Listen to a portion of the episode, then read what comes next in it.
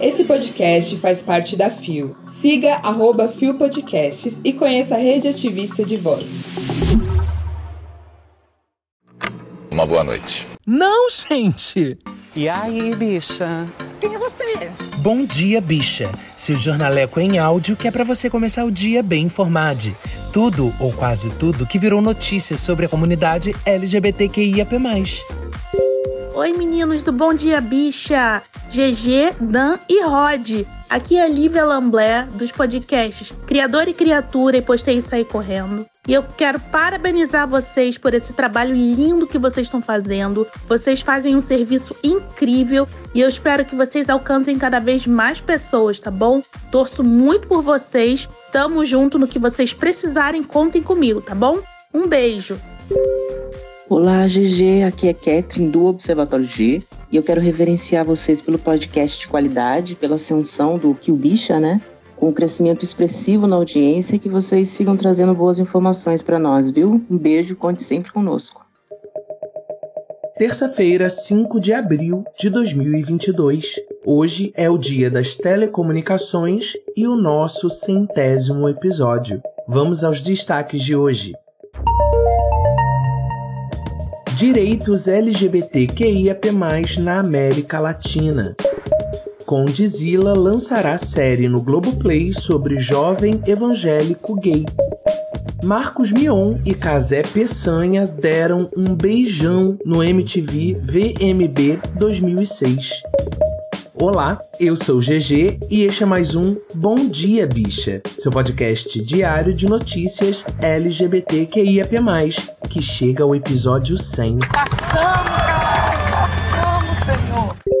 Hello, aqui é a Leila Germano do Hoje Tem Podcast, do Fofoca na Calçada, do República de Bolchevique e de podcaster para podcaster. Eu queria parabenizar o Bom Dia Bichos pelo centésimo episódio. Parabéns, GG. Parabéns, Dandan, também. O trabalho de vocês é sensacional, é admirável. São pessoas que conduzem o microfone e a arte de rostear com muita seriedade, muita dedicação, muito carinho. GG, admiro muito você. Disse, digo e continuarei dizendo que você é uma grande aposta, na minha opinião, é, da Podosfera. Eu consigo ver você decolando, o seu trabalho expandindo e que venham muito, muito mais programas, mais spin-offs para entreter a galera. A criatividade de vocês não tem limite, tá? Parabéns! Deu na Folha o lento reconhecimento dos direitos LGBTQIA+, na América Latina, publicado em 28 de março de 2022 por Érica Lopes Sanches o avanço do reconhecimento dos direitos LGBTQIA+, na América Latina começou com a chegada do século XXI, quando, em 2002, a Suprema Corte Argentina decidiu a favor da adoção entre casais do mesmo sexo. Desde então foram aprovados 75 direitos de alcance nacional em 13 países, que beneficiam de maneira diferenciada as pessoas das diversidades sexuais e de gênero. Os países que reconheceram os direitos LGBTQIA, o fizeram através de quatro vias principais de aprovação: executivos, legislativos, judiciários e órgãos públicos autônomos. Isto implica que os direitos, embora tenham um alcance nacional, têm estatutos jurídicos diferentes. Aqueles aprovados pelo legislativo modificam as leis como os códigos civis. Por outro lado, os que são reconhecidos pelas outras três vias nem sempre conseguem mudar a gramática legal e alguns, inclusive, requerem um segundo processo de judicialização. Argentina, Bolívia, Brasil, Chile, Colômbia, Costa Rica, Cuba, Equador, El Salvador, México, Panamá, Peru e Uruguai modificaram paulatinamente ao longo de 20 anos as estruturas cis-sexistas, a crença de que os corpos validados são aqueles cujas identidades binárias de gênero estão estritamente sujeitas à genitália. Os homens verdadeiros têm pênis e as mulheres verdadeiras têm vulvas. E heterossexuais que imperam na ordem política, social e simbólica.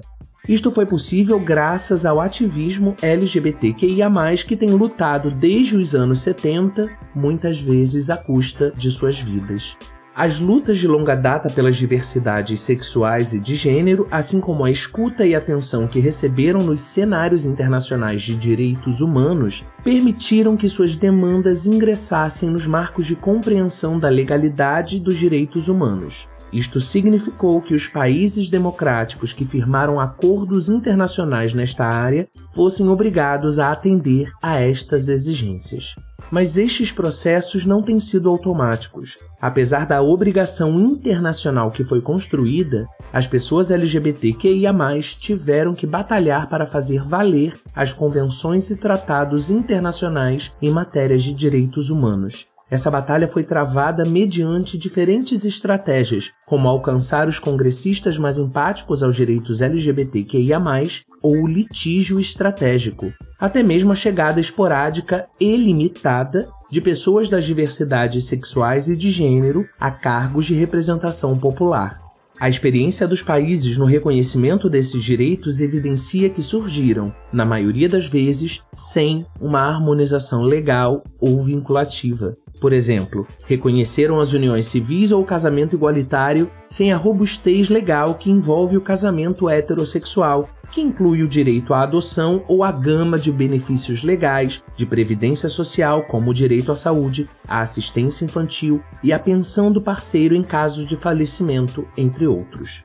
Estas formas desenfreadas e desvinculadas de reconhecer os direitos reafirmam as condições de violência e discriminação que as pessoas LGBTQIA sofrem por não responder aos mandatos cissexistas e heterossexuais sob os quais se encora a moral da condição cidadã liberal. Não podemos esquecer que os direitos foram aprovados em apenas 13 países e em alguns deles apenas um foi reconhecido, como El Salvador, dois na Bolívia e Panamá, ou cinco no Chile, frente aos 13 direitos na Argentina ou os 10 no Uruguai, onde também foram geradas políticas públicas a esse respeito.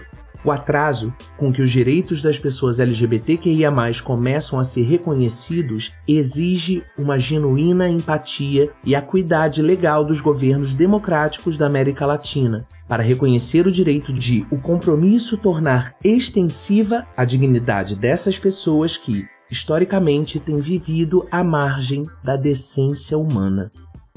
Essa é uma daquelas matérias que é mandatório ler completamente, tá? O link tá na descrição do episódio. O babado é certo! E é como eu sempre digo aqui quando trazemos notícias sobre conquistas da nossa comunidade nos nossos vizinhos sul-americanos ou de toda a América Latina. Temos nossas histórias, nossas individualidades, mas temos muito mais em comum toda a América. Então cada conquista é um pouquinho de todos. Cada vitória movimenta toda a região. Precisamos conhecer as histórias da comunidade LGBTQIAP+ latino-americana. Precisamos celebrar as nossas conquistas em toda a América Latina e precisamos apoiar toda a nossa gente que ainda não consegue simplesmente existir, mas apenas resistir. Essas pessoas somos nós. Nós somos todas as pessoas LGBTQIAP+. Olá, aqui é o David Pazato, jornalista do Gay Blog BR. Eu acompanho o Bom Dia Bicha desde a sua estreia e fico muito, muito feliz que tenha atingido o programa número 100. Esse número mostra o quão necessário é a existência de veículos que pautem a comunidade LGBTQIA+, que fale sobre as nossas vivências e que também nos represente Fazer jornalismo LGBTQIA+, é um trabalho de muita resistência, de muita persistência e, para além dos sites especializados em notícias LGBTQIA+, ter o Bom Dia Bicha cumprindo esse papel na podosfera é mais um espaço para que outras pessoas LGBTQIA+, sejam alcançadas e que a informação ela se coloque cada vez mais como uma ferramenta de empoderamento da nossa comunidade. Então, vida longa ao Bom Dia Bicha e que venham as comemorações dos 200, 300 mil programas. Deu no Terra, série da Globo sobre evangélico gay deve enfurecer pastores, publicado em 25 de março de 2022 por Jeff Benício. Jovem periférico evangélico que se descobre homossexual e vive uma paixão por outro homem, será a trama principal de O Filho do Amor, série original do Globoplay, ainda sem data de estreia.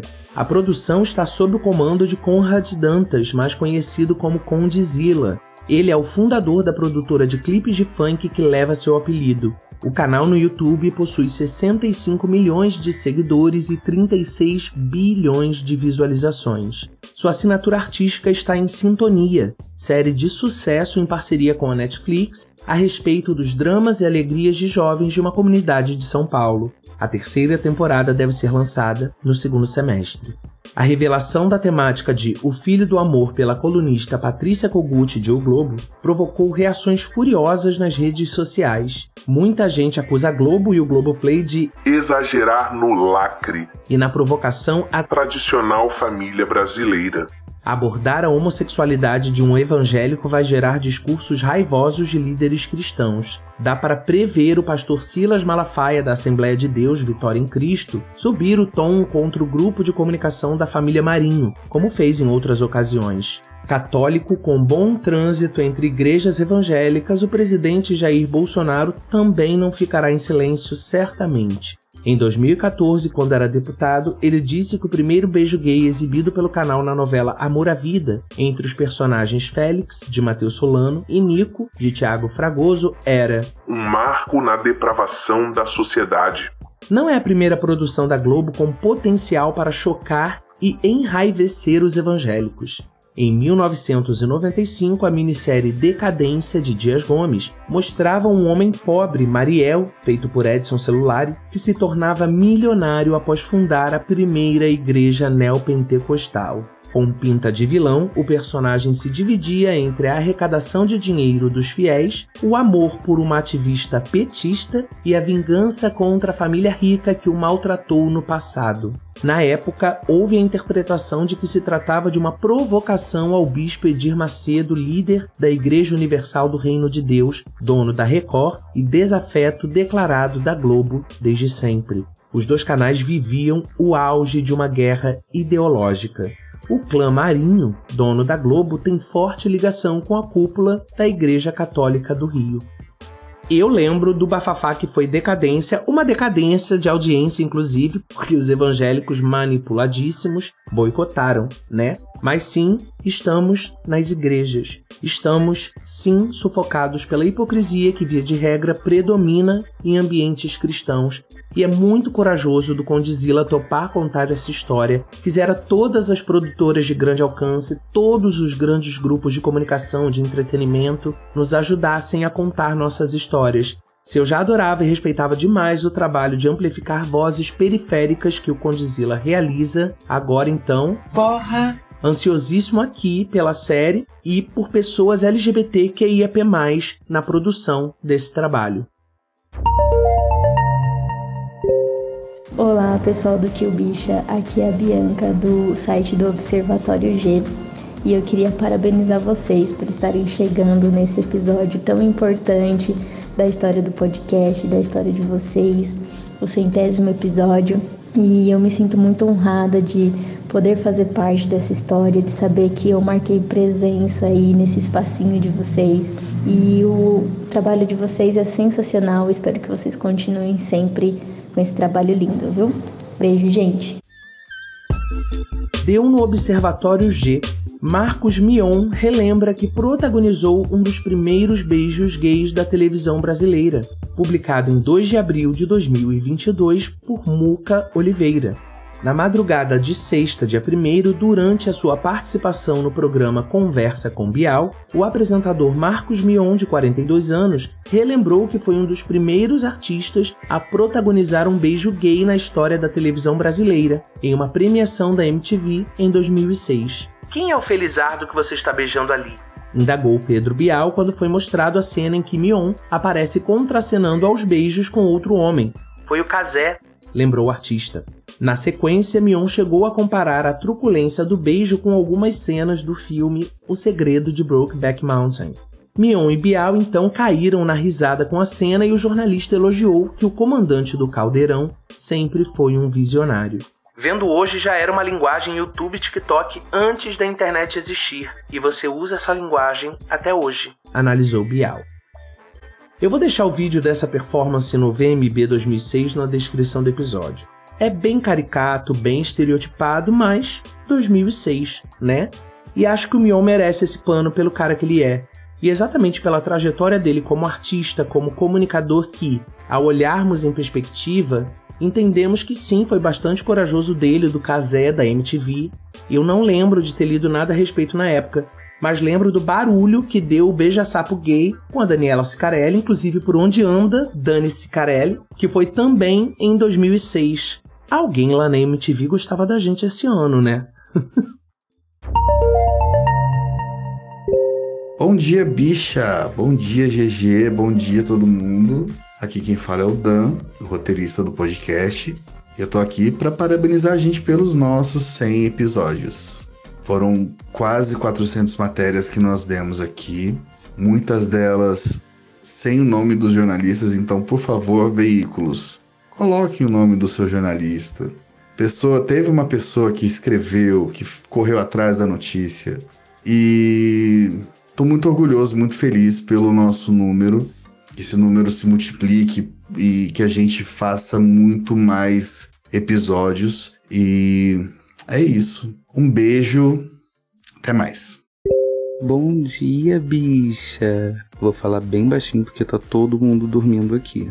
Eu sou Rod Gomes, sou editora aqui do programa. E é isso mesmo, eu tô sempre aqui varando a madrugada para deixar a sua manhã cheia de informação. Eu tô muito feliz por esses 100 episódios e queria mandar um beijo para todo mundo da Podosfera que tá sempre nos ajudando, tá sempre impulsionando, dando RT lá no Twitter e mandando muito feedback legal. Tá sendo uma experiência incrível construir esse programa para a comunidade junto com a comunidade.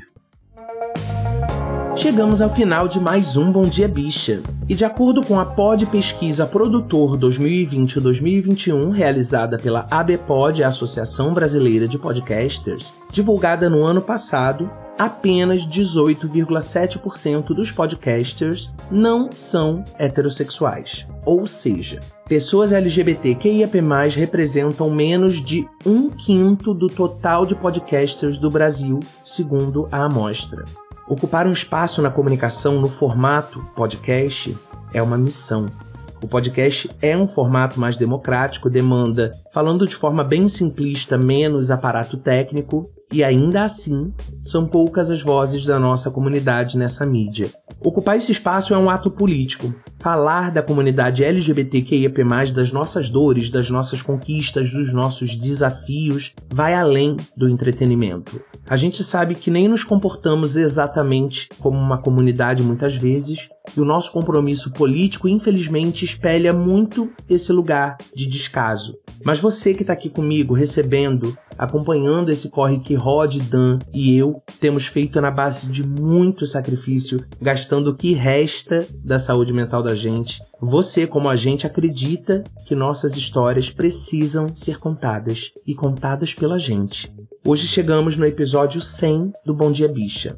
Diferentemente do que falávamos lá em novembro, quando eu tive essa ideia louca de fazer um podcast diário de notícias LGBTQIAP+, nós não somos o primeiro podcast diário de notícias sobre a nossa comunidade. Foi o Bendita Geni, do Bruno Nomura, quem ocupou primeiro esse espaço. Mas o podcast não é atualizado desde novembro de 2020. Eu não sei o que aconteceu, mas eu intuo. E se eu, que trabalho com criação de conteúdo com foco nas pautas da nossa comunidade desde 2018, que acompanho as realizações das pessoas da nossa comunidade Brasil afora, não sabia que o Bendita Geni existia como um podcast jornalístico, fica fácil pensar que a falta de apoio, de investimento, de uma comunidade engajada em ouvir e divulgar as histórias contadas pela gente, sobre a gente, foram as causas para essa descontinuidade. E cada um de nós que não consegue seguir em frente nessa ocupação de espaço necessária para as nossas existências é mais uma batalha vencida por eles. Por isso, hoje, sim, nós somos o único podcast diário de notícias LGBTQIAP+, mas o caminho foi aberto lá atrás pelo Bruno e por todas as pessoas que ocupam um lugar na comunicação. Então eu agradeço e dedico esse pequeno marco a essas pessoas. Agradeço e dedico a Rod e Dan, que dentro das suas possibilidades fazem tanto para que eu possa estar aqui. E principalmente a você que está aqui comigo até agora, dando sentido a tudo isso que temos realizado. Não importa se somos 30 ou 3 mil, eu falo isso para mim o tempo inteiro.